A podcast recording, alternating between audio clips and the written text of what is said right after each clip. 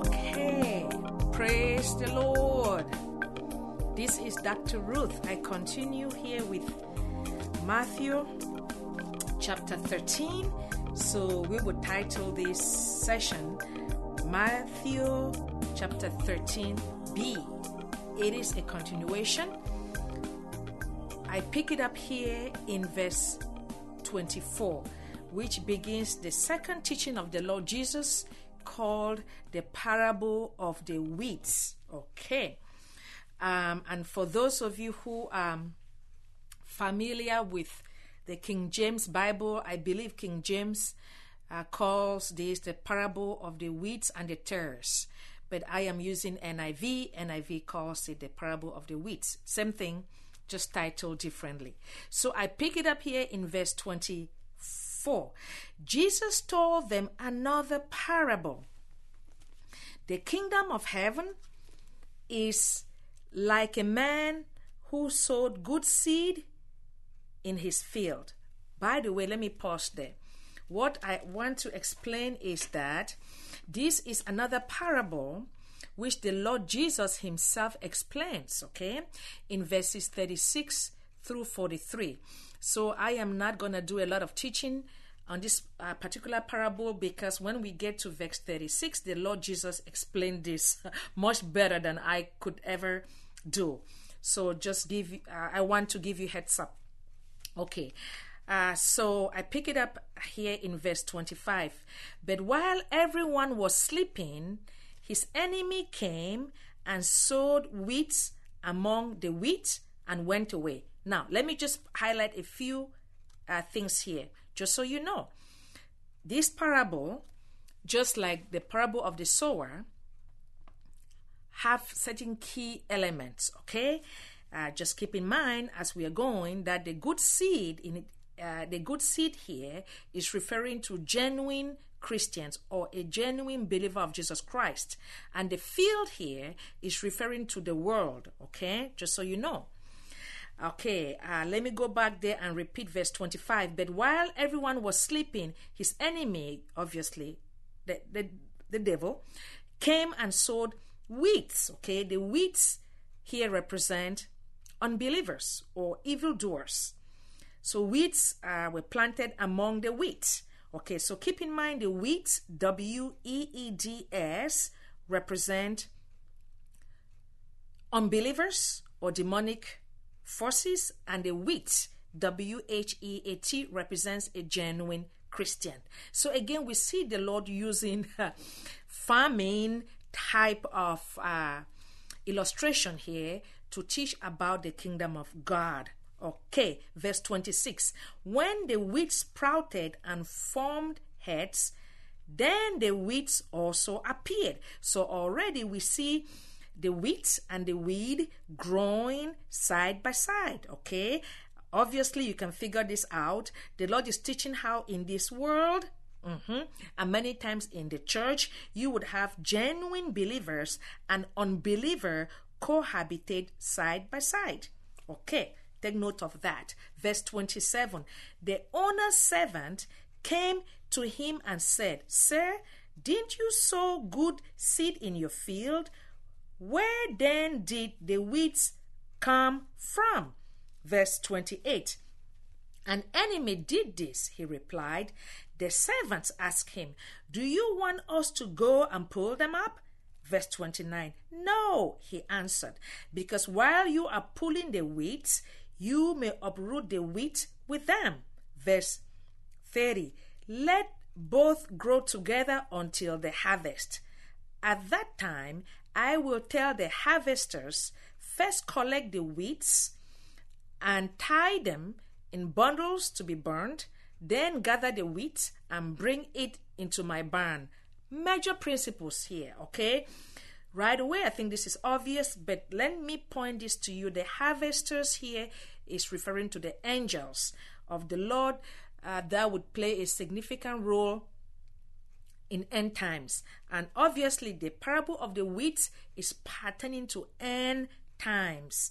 And as we can see here, the most interesting thing is that the Lord said that the, the weed or weeds unbelievers and the with believers cohabitate. So, what are the principles here? Boy, in church, what we call the body of Christ, what we call the physical church, what we see, or even in a meeting. Remember, according to the Lord Jesus, when two or three are gathered in my name, there I am in their midst. So when there is a couple of believers gathered, that is a church.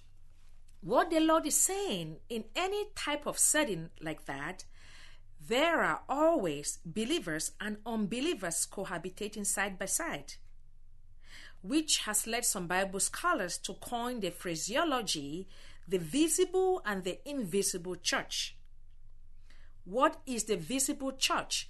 The visible church is what you and I can see with our naked eyes when we go to church or when we go to a meeting, say like my meetings or my events.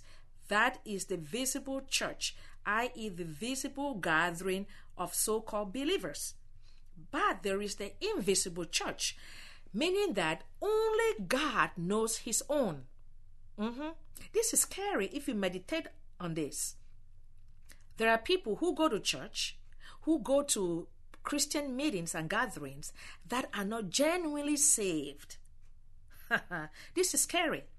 And they look just like genuine Christians, at least outwardly, meaning that they, they sing their hallelujahs and they give to God's work and, and they come every Sunday. They even pretend to read the Bible, but only God knows whether they are truly saved because at the end, all things are exposed.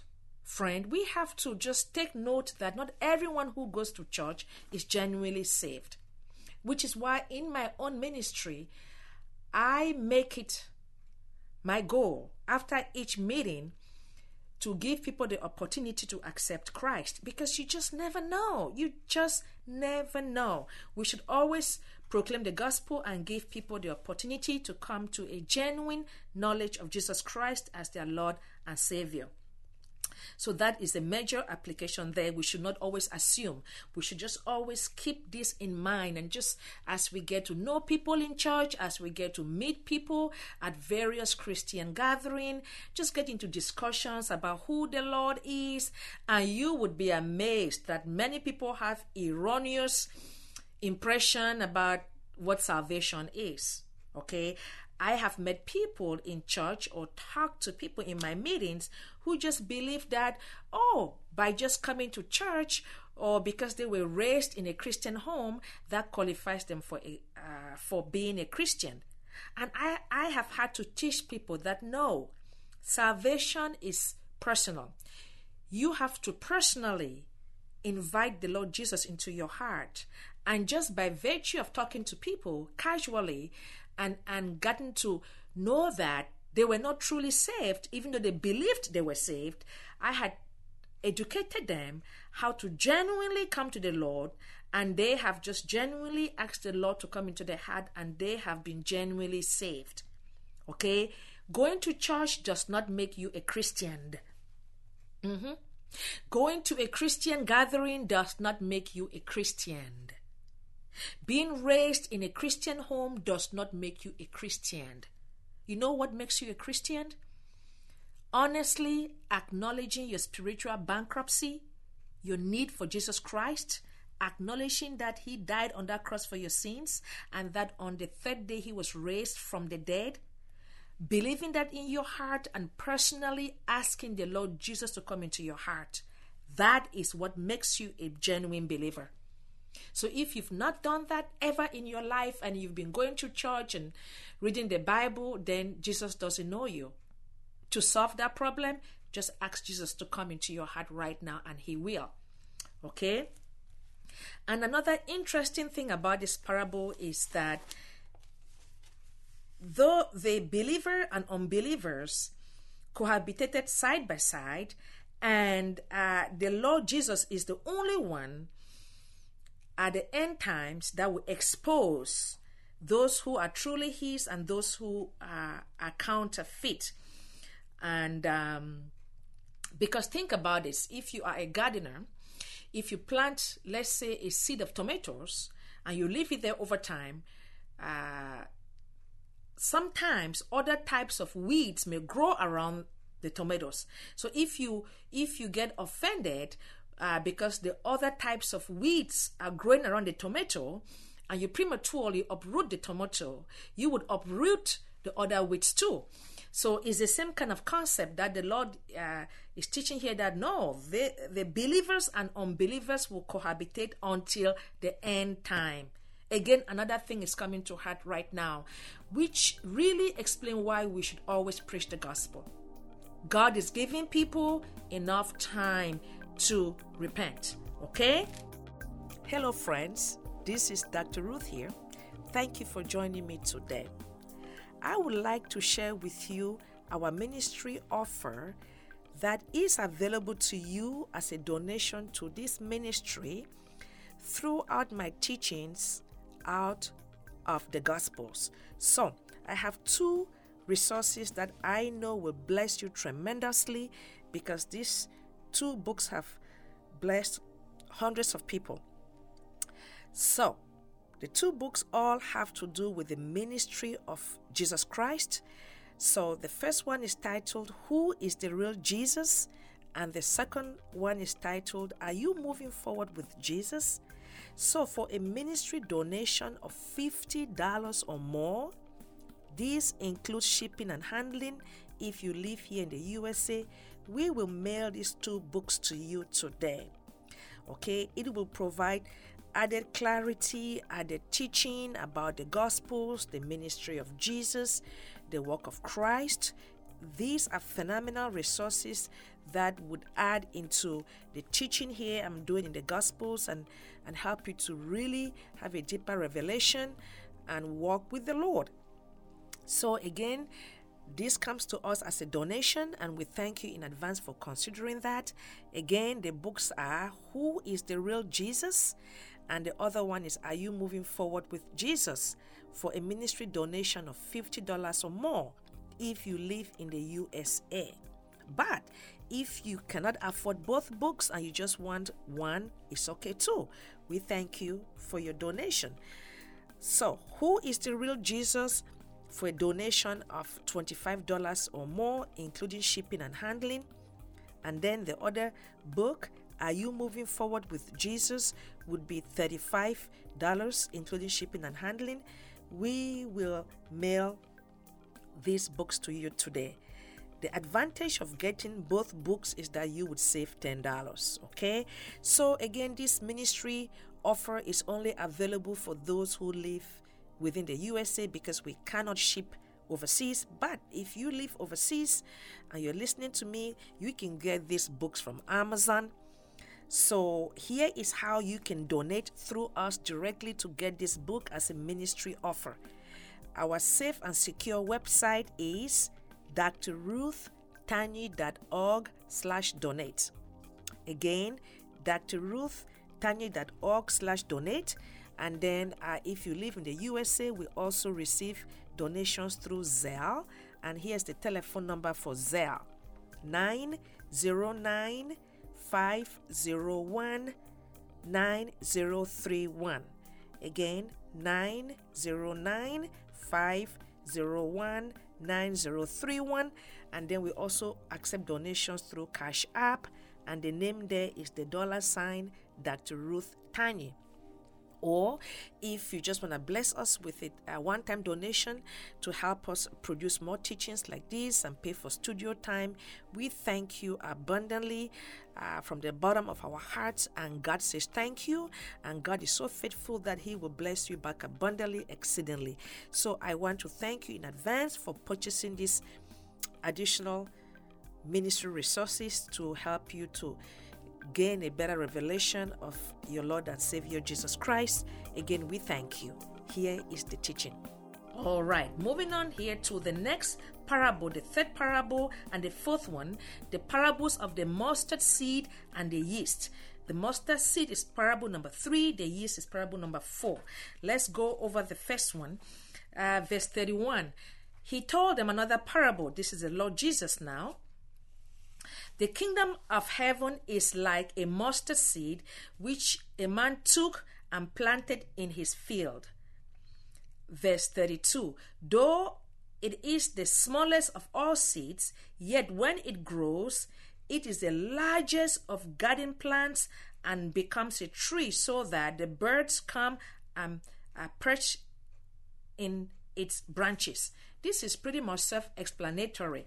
We see the Lord using a mustard seed, which is considered a very tiny seed, yet had exponential growth.